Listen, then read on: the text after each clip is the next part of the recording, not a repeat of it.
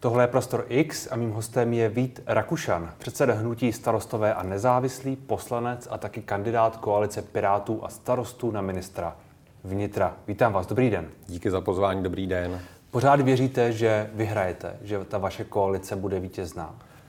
Já mám návyk z komunálu, který říká, že když nevěříte tomu, že vyhrajete, tak vyhrát nemůžete.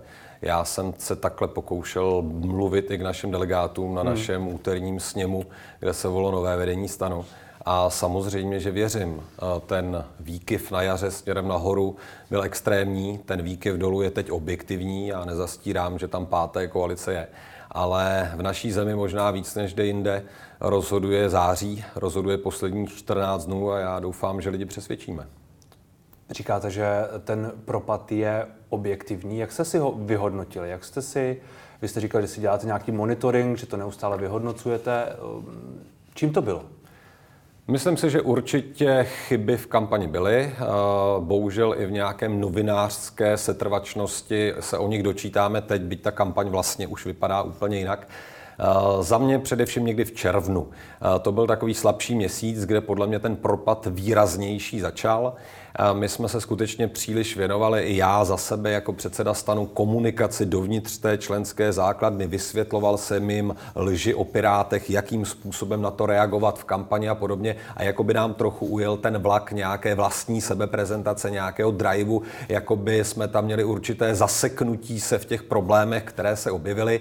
My jsme si k tomu nejenom sedli společně, ale samozřejmě jsme udělali nějaké strategické změny v té kampani. Přizvali jsme třeba i další lidi, kteří nám s tou kampaní nějakým způsobem pomáhají. Ale teď je ten můj dojem opravdu úplně opačný. Já jsem hmm. za posledních 15 dnů v hektickém tempu objel 13 krajů v republice a za prvé vidím mnohem větší zájem lidí o tu naší kampaň jako takovou. A za druhé vidím nasazení těch našich lidí, kde já vlastně nepoznám, jestli se teď bavím s Pirátem, se starostou, vždycky, ať přijede jeden z nás, Ivanem Bartošem, do toho regionu, tak má velmi silné zázemí lidí, na kterých je vidět, že chtějí vyhrát. A to je podmínka. Hmm. Vy říkáte, uh, rozhodnou poslední dva týdny. Co tedy vy chcete udělat pro to, aby eh, zvrátili ten trend? Já si myslím, že už zaprvé děláme. Zaprvé děláme, ta naše kontaktní kampaně podle mě teďka asi nejintenzivnější ze všech těch stran, jak stačím sledovat na Facebooku.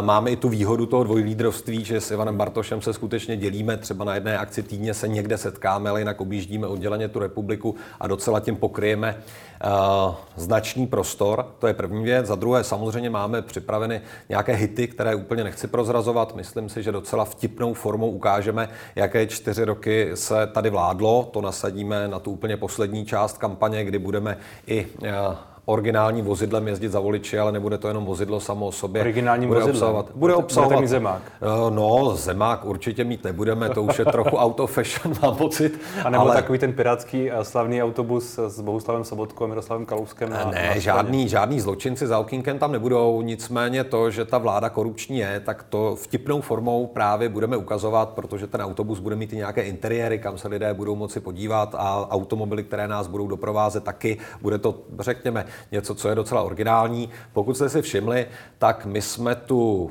vnějškovou kampaň, letos jsme od začátku zamýšleli, začali vlastně až v září, myslím teď billboardy, různé výlepové plochy, na rozdíl třeba od té konkurenční koalice spolu, kde jsme billboardy viděli, nevím, někdy od května, tak my teď jsme eh, tu republiku výrazně zaplavili, jsme vidět vlastně všude, takže ta naše kampaň má naplánovanou gradaci, to je první věc. A za druhé, a to je důležité, my chceme upozornit obě dvě ty skupiny, jak Piráty, tak starosty, že ty strany nějak nezaniknuly. My chceme upozornit starostenské voliče, starostenské kandidáty, že tady stále jsou starostové a že oni mohou dělat tu kampaň tak, jak ji umí, kontaktní, venkovskou, podporovat kandidáty toho typu starosta, který nekandiduje, podporuje svého kolegu, který kandiduje a podobně. To stále dělat hmm. budeme. A poslední věc, my asi v té poslední fázi, nevím, já neumím posoudit, co je drsné, není drsné, ale budeme pravdivě a jednoznačně pojmenovávat ty příčiny toho společenského zmaru a chaosu, v kterém se teď nacházíme. Asi si nebudeme úplně brát servítky a myslím si, že ta kampaň v té gradaci, ať už naší sebeprezentace, ale i pojmenování toho, proti čemu se teď vymezujeme v téhle společnosti, tak ta hmm. gradace přijde. Uh, bude to tedy tak trochu anti-Babiš, chápu to správně? Nebo, nebo ta argumentace tím, co je tu za čtyři roky špatně, a příčinou toho zmaru, kterou předpokládám asi vy vidíte v tom, On o tom teď mluvil Ivan Bartoš, vy jste o tom mluvili na tom vašem sněmu, že je tu jakési zlo, proti kterému je třeba, je třeba bojovat a to asi do jisté míry představuje právě on. Musí to být vždycky dvě propojené nádoby, protože pokud je to jenom antibabiš a ta kampaně zaměřená, že je tady jeden člověk, který stělesňuje nějaké zlo, eh, to je málo. Tam musí být především vysvětlení, s čím my přicházíme, jakou společnost my chceme a ta věta B samozřejmě v této chvíli je, ten koncept je úplně jiný, než je koncept Andreje Babiše. Ten koncept té země, jak si ji představujeme, země, která se prostě nebojí liberální demokracie, která je svobodná, která se nebojí hlásit ke svým západním spojencům, která je zodpovědná, která neutrácí, ale nějakým způsobem šetří, zodpovědně hospodaří, nebojíme se říct slovo životní prostředí a že je potřeba v této fázi skutečně masivních zásahů do toho, abychom tady mohli žít i po další generace. To je ta věc, kterou budeme prezentovat a budeme to dávat do kontrapozice s tím, že rozhodně Andrej Babiš takovou zemi nepřináší. Nechceme to personifikovat na něj, chceme to skutečně roztáhnout i věcně v tom, v čem vláda selhala, protože to není jenom Andrej Babiš. Podívejte se na Bečvu, jakým způsobem se vyšetřuje. Podívejme se, jsou tady systémová selhání státního aparátu, jak v téhle konkrétní kauze eh, pracovala policie, zda pracovala důsledně, jak pracovala inspekce životního prostředí, jak pracoval pan ministr Brabec, jakým způsobem stíhá pan vicepremiér Havlíček dvě ministerstva, co se skutečně povedlo, jestli se nestříhají pásky u věcí, které nejsou dokončeny, jestli se ta země posunula tak, jak hnutí ANO před čtyřmi lety slibovalo fungovalo. Tedy to skutečně není osten, který míří jenom na jednu osobu premiéra Babiše. On míří na ten styl vládnutí celého toho hnutí. A proto my hmm. dlouhodobě říkáme, uh, otázka, jestli vládnout s Andrejem Babišem nebo s Anem bez Andreje Babiše, úplně bezpředmětná. Protože celé to hnutí vládlo špatně, tu odpovědnost nenese jenom Andrej Babiš. A konec konců on by to hnutí řídil vždycky, kdyby v té vládě nebyl. Jaké jsou tedy ty vaše pozitivní témata?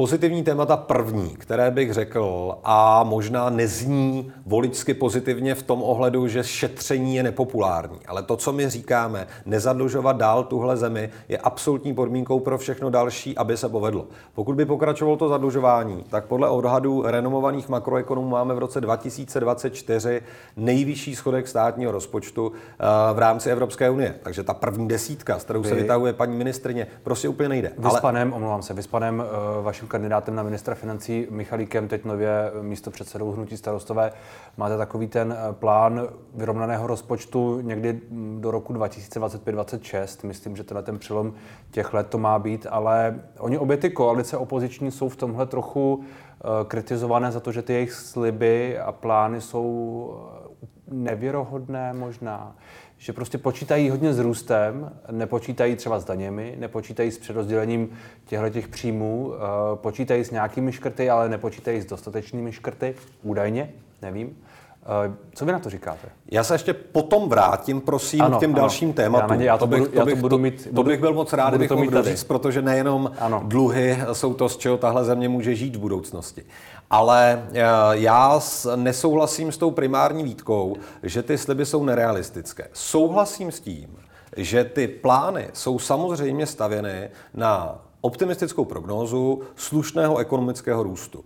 My ale vždycky dodáváme, pokud ten plán prezentujeme, že ta skutečnost taková je, že ve chvíli, kdy se objeví další epidemie, covidová krize, zas nějaká černá labuť, která vpluje do té světové ekonomiky, tak se samozřejmě každá vláda musí tomu přizpůsobovat a ty a ta opatření, která potom přijdou, budou jiná než ta, která jsou v ekonomickém růstu. Ale s tím ekonomickým růstem teď i podle těch nejnovějších čísel můžeme počítat. Mimochodem je to v kontrapozici ten docela hezký ekonomický růst že schodek státního rozpočtu na rok 2022 má být vyšší než na rok 2021, když už se snad pomalu z té hmm. covidové mizérie všichni dostáváme. To je mimochodem jednoznačný důkaz nezodpovědnosti a mimochodem velká motivace pro to, aby ta vláda, bude to složité, vznikla pokud možno rychle a byla tady možná ještě nějaká intervence a zásah do toho připraveného státního rozpočtu, který je prostě bizarní, ten je příšerný. Hmm.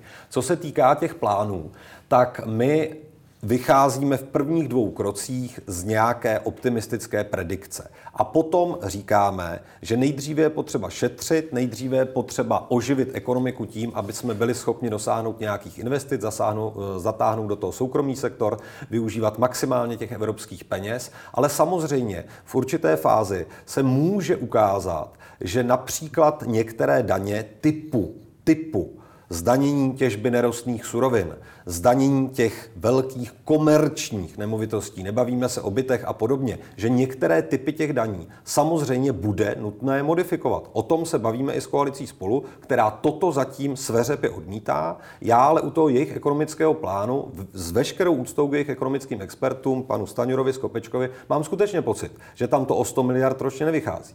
U toho našeho plánu optimistické predikci se skutečně můžeme dostat, a my neříkáme na úplnou nulu, ale někdy na přelomu roku 2025 nebo v roce 2006 na deficit 50 miliard až nula. Ale především, a to je přeci ta filozofie vládnutí, tady musí být ambice toho dosáhnout. To je hmm. první podmínka, aby ten dluh klesal. Pokud se to nepovede přesně a schodek v roce 2026 bude 60 miliard a ne 30, které bychom si představovali, tak můžeme debatovat o tom, do jaké míry je to neúspěch nebo je to úspěch stabilizace té ekonomiky, hmm. ale nemůžeme si říct, že to zadlužování může takhle pokračovat. A tady si myslím, že ta elementární schoda mezi těmi dvěma koalicemi existuje a to ve mně vyvolává naději. To, že se naši ekonomičtí experti budou hádat, a není to jenom pan Michalik, nám radí renomovaný ekonom Filip Matějka eh, dlouhodobě, eh, pokud posadíme ke stolu experty a pokusíme se nějaký ozdravný plán té postcovidové obnovy dát dohromady, to je určitě nutné a určitě se u toho pohádáme. To hmm. stoprocentně jo. A jestli teda ještě můžu... K tomu se dostaneme hned. Jenom ještě jedna věc k tomu tedy. Čili z vašeho pohledu růst evropské peníze, investice, možná i soukromé a pak možná nějaké daně, ale ne ty, které by dopadly na lidi, hmm. spíš ty, které by případně dopadly na firmy a velké eh, podniky, velké nemovitosti, komerční a tyhle My jsme věci. řekli, že nebudeme lhát, tedy říkat teď v této fázi, že se za žádných okolností nemůže sáhnout na některé typy daní, je prostě podle mě lež, nebo je to něco, co se bude posouvat jako výrok v čase a podobně. Je lepší být upřímný na začátku, ale od začátku říkáme, odmítáme uh, vyšší zdanění práce, odmítáme zvyšovat přímé daně lidem, protože si myslím, že v té inflační situaci by to naopak mohlo vést hmm. k tomu, že my jsme v jiném typu krize. My jsme v typu krize, kdy poptávka je obrovitánská a rozpadly se nám globální ekonomické řetězce, dodavatelské řetězce a jsme v problémem s nabídkou.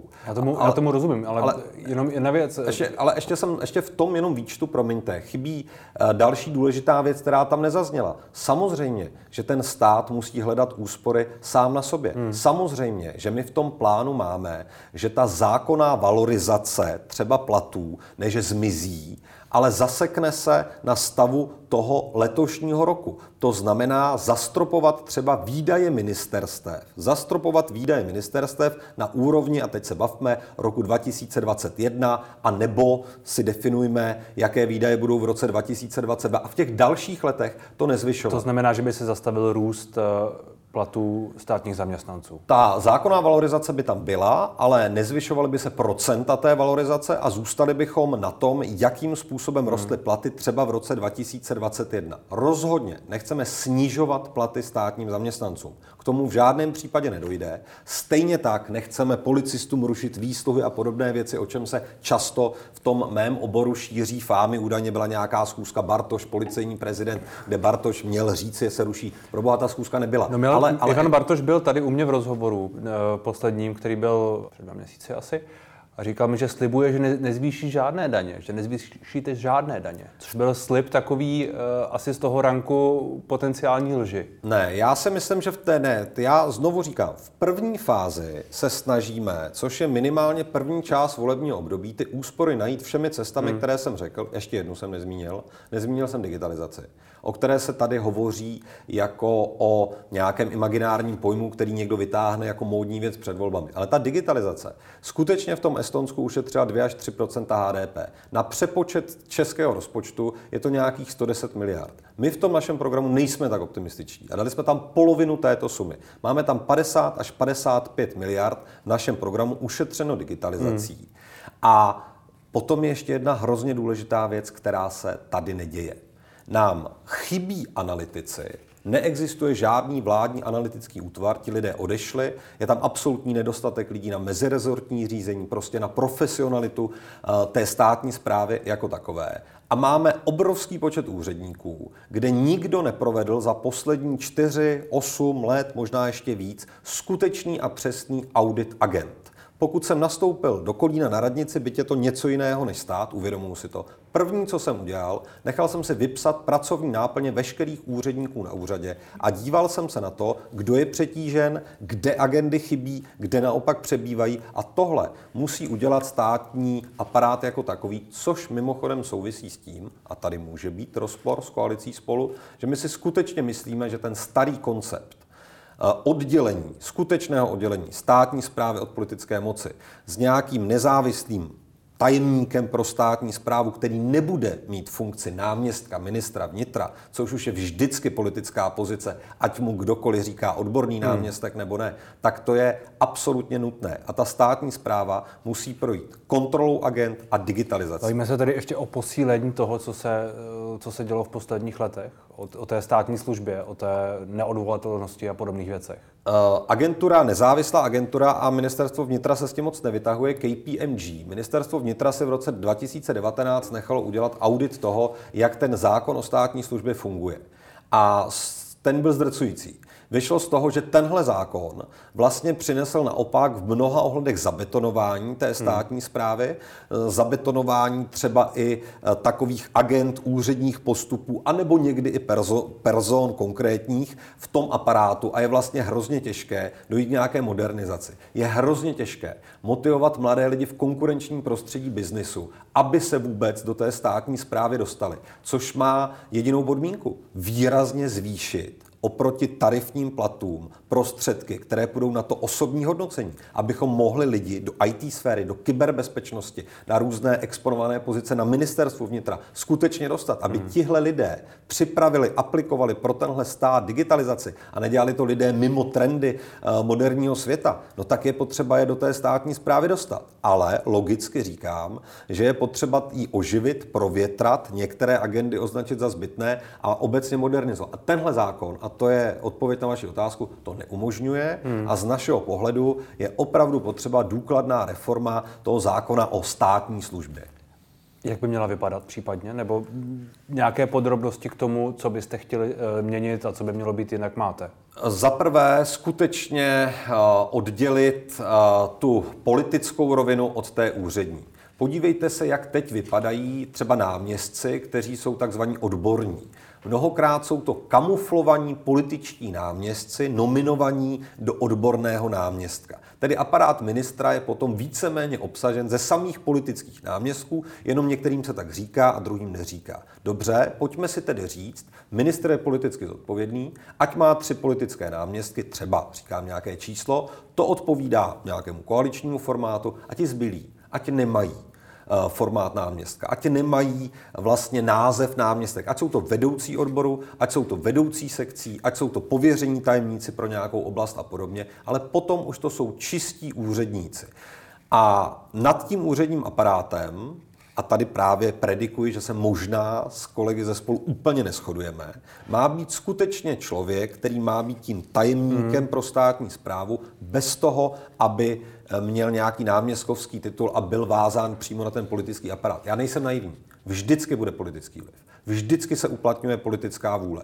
Ale ten mechanismus lze nastavit tak, aby přeci jenom ty zásahy do toho ryze odborného aparátu byly menší. A s tím souvisí jedna věc. Hmm. Jako deagrofertizace státní zprávy je zase takový jako předvolební pojem. No v čem spočívá? V tom, co třeba udělal Lukáš Wagenknecht v roce 2019. Státní zemědělský intervenční fond proplatil podle jeho názoru dotace, které proplácet podle zákona neměl.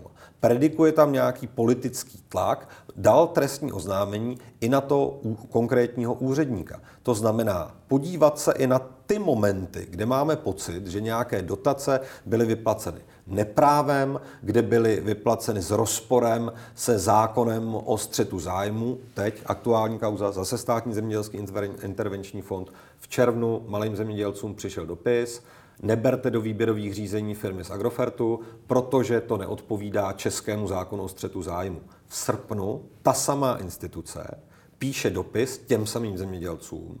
Zadali jsme to renomované advokátní kanceláři. V tom dopise já jsem ho četl, není název té advokátní kanceláře, Není tam ani ten právní názor přiložen v nějaké příloze, aby si mohli lidé udělat názor, jenom obecně konstatovanou renomovaná externí právní kancelář, to má stát málo právníků, to jich má málo ministerstvo zemědělství, to jich má málo státní zemědělský intervenční fond, musí jim říct pravdu e, nějaká externí advokátní kancelář. A to je prostě přesně, a e, konstatovali, nic se nestalo, můžete tam ty firmy nechat.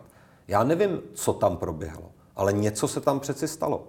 A pokud nastoupí každá vláda, tak musí bohužel zmapovat i tyhle procesy. Hmm. Říci, jaký úředník v které chvíli vstoupil do tohohle evidentně divného procesu rozhodování ohledně nějakých uh, konkrétních dotací. Abych se ještě dostal jednou k té reformě státní zprávy, takže určitě co největší oddělení, samostatný státní tajemník, výrazné navýšení uh, těch osobních uh, příplatků a poslední věc, která je velmi důležitá, standardizované služební hodnocení, které v tomto zákoně je, nemá ale žádnou definovanou podobu a často to vypadá tak, že eh, si v té chvíli někdo napíše nějaký papír a využívá to hmm. vyřizování účtu. A úplně poslední věc, omlouvám se, výběrové komise na místa ve eh, státním aparátu, závěry výběrových komisí nebudou doporučující, ale závazné.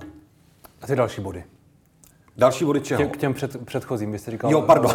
Uh, další body já jsem další body teďka. Ne, tady, už, tady už nechci další body, tady, tady je to v pořádku. Eh, ty další body, to je vaší kampaně. Zatím jsme se bavili jenom o uh, tom rozpočtu, respektive o výdajích.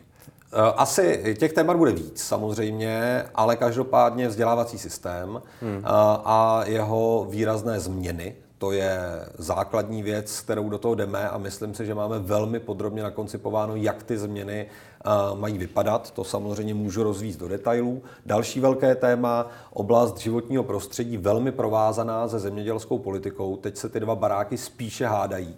A my v těch programových týmech jsme to vlastně připravovali docela dohromady. Nechceme spojovat ta ministerstva, ale ty agendy si musí odpovídat. Zamezení dotacím pro ty největší firmy, podpora spíš těch malých, drobných zemědělců s nějakým velmi zodpovědným a definovaným odborným uh, přístupem ke krajině, což je, myslím, taková, eh, řekněme, ekologicko-zemědělská politika bez nějakého alarmu, ale velmi, eh, velmi koncepční a velmi promyšlená. A třetí samozřejmě i zjednodušení té státní zprávy, eh, digitalizace s přímou politickou odpovědností. Hmm. Já teď budu velmi objektivní. Tahle vláda něco v digitalizaci udělala. V poslanecké sněmovně se schválila ta digitální ústava, právo na digitální službu takže vlastně nějaký zákonný rámec se udělal, ale jako by už nedocházelo přímo k té implementaci a chybělo tam to, aby jeden politik, ať je to premiér, ať je to ministr vnitra, ministr pro místní rozvoj, měl přímou politickou zodpovědnost za digitalizaci. My jsme měli státního zmocněnce, ale státní zmocněnec je vlastně vždycky jenom nějaký úředník. A tomu úředníkovi musí v uvozovkách velet nebo dávat zadání jedna konkrétní osoba. Takže zjednodušení těch procesů eh, a obecně zeštíhlení té státní zprávy, zpřívětivění, aby teď, když jsem se bavil s jednou starou paní při kampani někde včera v Liberci eh, a ona mi říkala, že dostala pokutu asi 73 letá paní za propadlou občanku. Já vůbec nevím, proč v téhle době Stejně jako v Estonsku, nedostaneme 14 dnů před koncem hmm. toho, když nám platí řidičák nebo občanka notifikaci. To je to, jsou, to, je to nízkovisící ovoce. Ta digitalizace je obrovsky těžký proces, který může trvat 8 let, než se úspěšně digitalizuje celý ten aparát a než se zruší e, některé systémy, které evidentně byly za podivných podmínek na těch ministerstvech vysoutěženy. To trvá 8 let. Ale pak jsou tady drobné věci, na které jsme třeba z toho komunálu zvyklí. Prostě, aby lidé mohli začít co nejvíc ten stát ovládat z pohodlí domova, z mobilu, z počítače. Hmm. A to jsou třeba příklad téhle agendy, je, myslím, docela výstižný. Tyhle ty body, které jste zmínil, všechny z vašeho pohledu Uh, jsou to ty body, které lidi opravdu pálí? Já jsem neslyšel problém bydlení, který tam možná je někde. Je, ale já jsem teďka vyjmenoval tři, zahrnout. za které jsem možná já zodpovědný. Bydlení a výstavba obecních bytů, obecní bydlení a zjednodušení legislativy, aby si města a obce v České republice mohly tvořit za výhodnějších podmínek svoje vlastní bytové fondy. E, to je velmi obsáhlá kapitola, kterou tam máme a na jedno důležité téma jsem zapomněl a to si myslím, že pálí každého, kdo přemýšlí a to je vyrovnávání rozdílů mezi regiony v České republice, kde máme x konkrétních věcí, jakým způsobem k tomu dospět. Ty plány nejsou jednoduché, ale jsou hmatatelné a konkrétní. Hmm. Ten někdy za populistický označovaný návrh Honzy Farského, to vystěhování nejrůznějších úřadů po republice. Ano, ten jeho první návrh byl provokativní vzal úřady, řekl, umístíme tam sem. Ale ten druhý, s kterým přišel, už byl prokonzultovaný uh, s krajskými samozprávami, byl prokonzultovaný třeba i s hospodářskými komorami v těch postižených regionech a dávat nějakou kvalifikovanou pracovní příležitost, což je první krok, i v těch regionech, které jsou slabší. Za další mít jasný investiční státní plán, který nemůže být tím zásobníkem projektu Andreje Babiše, který se sbíral, co je potřeba hmm. udělat. Tomu my říkáme na obci zásobních projektů. A vedle toho máme investiční plán, který někdy vychází, pokud to dobře do sebe pasuje, z toho zásobníku projektu. Investiční plán my nemáme. A ten se musí zakládat na tom, že vy musíte mít definováno, jaké vybavení má mít pětitisícová obec, desetitisícová obec, třicettisícové město a podobně. Ve chvíli, kdy máte nějakou definici minimální občanské vybavenosti, podíváte se na tu zemi, přiložíte si tam nějakou folii a začnete si kreslit, tak najednou uvidíte, že určité oblasti mají jakoby nadvybavenost, budiš jim přáno, ale některé oblasti nemají ani ten základní standard, který hmm. se musí odborně definovat. My to máme a máme tenhle přehled udělaný o vybavenosti obcí do poslední vesnice v České republice. A to musí být základem investičního plánu pro Českou republiku. A pokud nevyrovnáme ty regiony, budou se nám lidi stěhovat do přeplněný, suburbanizované oblasti okolo Prahy, která infrastrukturně do pěti, sedmi, osmi let nebude stačit a bude to obrovitánský problém. Školkama, školama, ničím a už to nikdo nepostaví a ten život tady bude velmi nepohodlný. Ti lidé sem šli za lepším životem a ono tak nebude. A ty regiony jako Karlovarsko, Ústecký kraj, Moravskoslezský kraj se nám vyprazňují. Mladí lidé chodí sem a tam vlastně zůstává hmm. jenom generace lidí, kteří vlastně tam chtějí nějakým způsobem dožít a podobně. A tohle nesmíme připustit, protože to je tenze sociální, to je tenze ekonomická a ten stát, pokud nedrží dohromady, tak najednou nefunguje nic. Vy jste zmínil eh, předtím, eh, vším, o čem se teď bavíme, že jste, chcete připomínat starostům, že jste stále starostové a Piráti připomínají těm, těm svým lidem, že jsou stále Piráti, chápu to. Chápu, chápu to správně, že to je trochu krok zpět od toho, od toho spojení, že ty ně, některé kontroverzní věci, které tam byly, teď naposledy třeba váš senátor Zdeněk Hraba byl poměrně ostře kritizován některými piráty za jeho za jeho slova, která tu mám. Eh, nesmíme tolerovat, že někdo pokuty neplatí jen proto, že na ně nemá peníze a pobírá sociální dávky. To bylo okolo toho třikrát a dost zákona, čili je to trochu krok zpátky. Není, ale já se pokusím vysvětlit, v čem ne. Uh, on je to krok spíš na to, co se odehrává proti nám. Uh, ty útoky, které přišly, které šly primárně na Piráty a jakoby zakryly starosty a nezávislé. Uh, mašinérie hnutí ANO používala v těch prvních měsících Piráti vám zdaní, Piráti vám udělají a podobně. A na starosty se tam úplně neutočilo a najednou ti starostové jakoby v té koalici nebyli vidět. Ale my jsme nikdy neměli nastavenou tu spolupráci. Nikdy. Že by tady vznikala nějaká nová superstrana Pirstan. My jsme od začátku měli Piráti, starostové. Každý má vlastní identitu. Máme teď koaliční projekt se společným programem 30% programu i podle naší vnitřní analýzy. Máme rozdílnou, budeme mít vlastní poslanecký kluby, který mají samozřejmě právo si prosazovat i vlastní agendu. Ale nebylo to vidět. To je to, na co reagujeme. Najednou to nebylo vidět. Najednou se tady vytvářelo, že starostové se stali jakousi neviditelnou součástí nějakého definitivního spojení. A to, co my říkáme ne, tak to nikdy nadefinováno nebylo. To není spojení dvou stran, to není slučovací sjezd jako po válce eh, v Československu.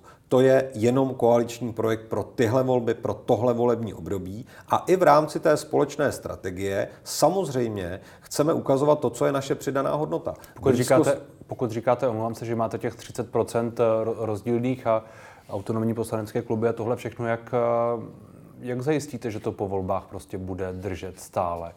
Že až se stane, co se dost možná může stát, že vy a spolu prostě nebudete mít přes 100 eh, hlasů v poslanecké sněmovně, že budete mít třeba 95 nebo já nevím kolik, to je asi docela jedno. Prostě budete muset vymýšlet nějaké jiné řešení a možná ty, ty cesty prostě budou muset jít vlastní vlastním hmm, My opravdu v té koaliční smlouvě máme nadefinované, vím, že je to možná pro vás slabý argument, ale my jsme skutečně zvyklí smlouvy dodržovat a my to tam máme explicitně napsáno. My tam máme společně do vlády, společně do opozice. Hmm. Uh, nevím, jestli ta druhá koalice to má tak přesně, jasně dáno jako my a na tomhle je ta elementární schoda. Co když, to, že, co, když no, se tedy, co když se tedy tohle stane a uh, prostě nebude stačit to spojení se spolu, co potom? V tom případě jsme opravdu v opozici a v tom případě jsme selhali jako ty dvě koalice.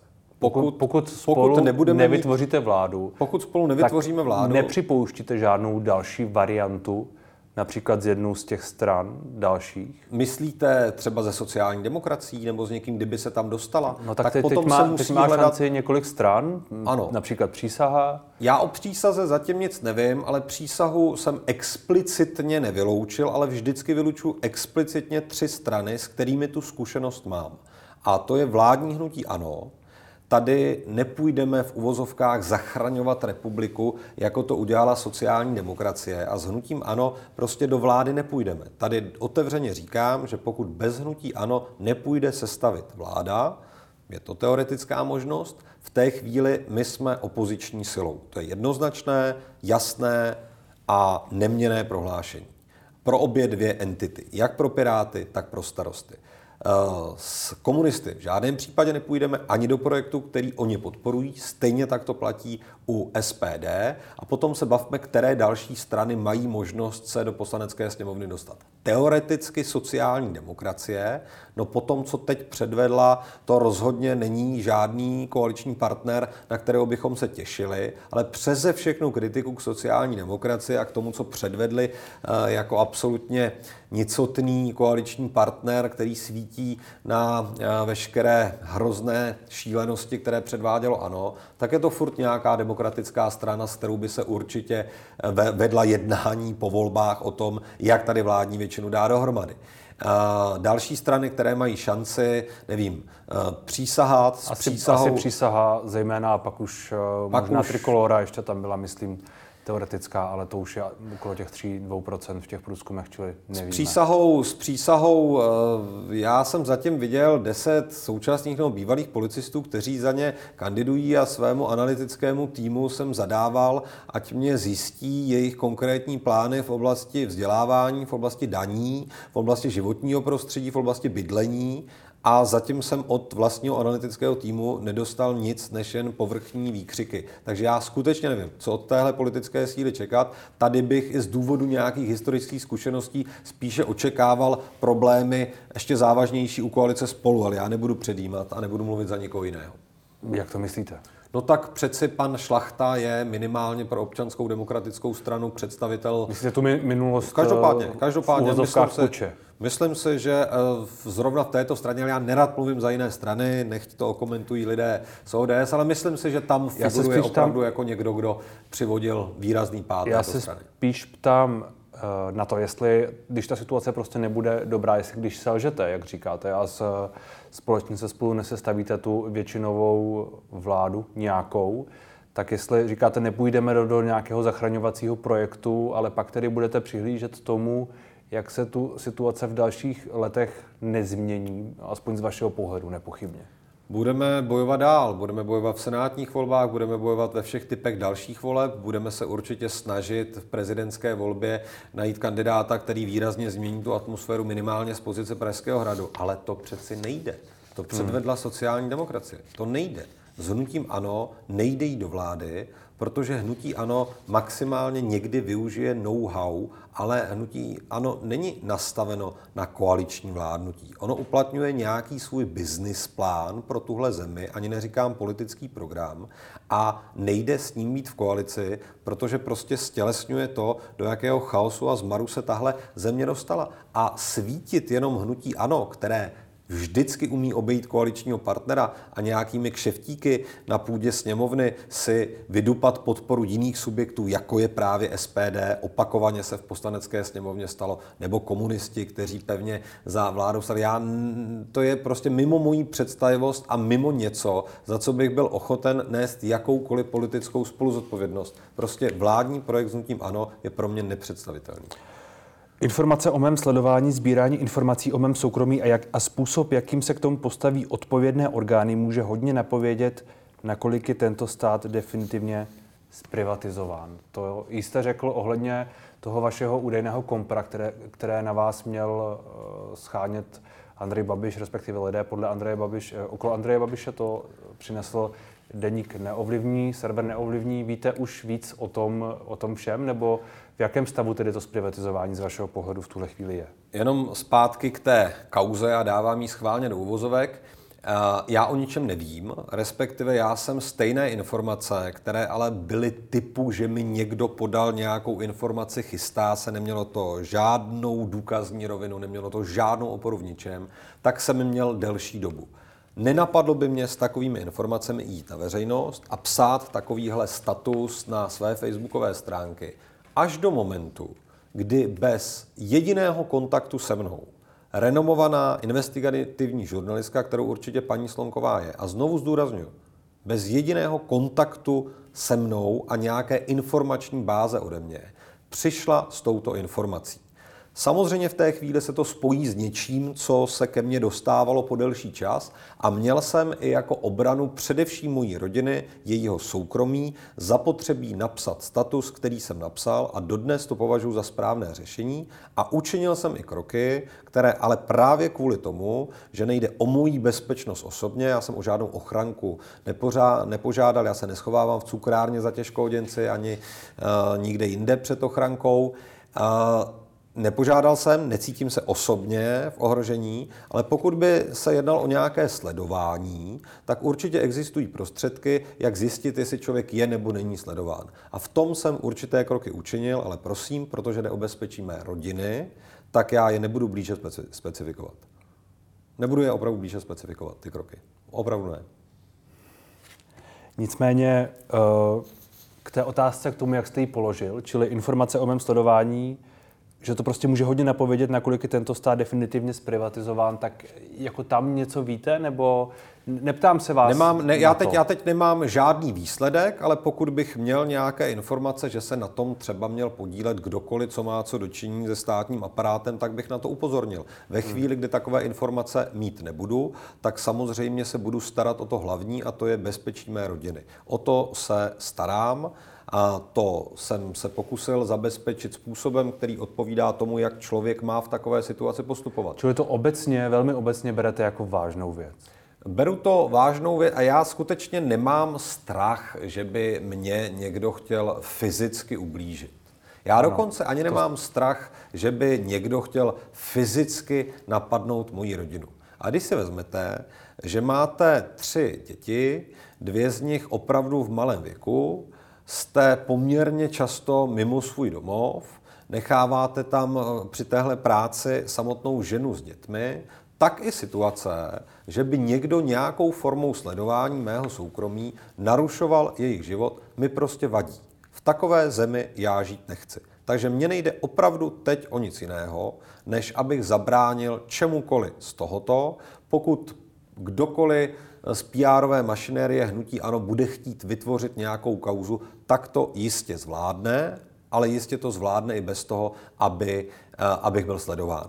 Já jsem se snažil zabránit tomuto primárnímu jevu, na který jsem byl upozorněn, že by mohl být hrozbou, anebo že by mohl být faktem. Já nemám žádné důkazy, já jsem nedal trestní oznámení, protože nemám dát na koho trestní oznámení. Já jsem se skutečně, a fakt to teďka říkám asi už jenom jako definitivní tečku, eh, snažil zajistit eh, bezpečnost pro mé blízké.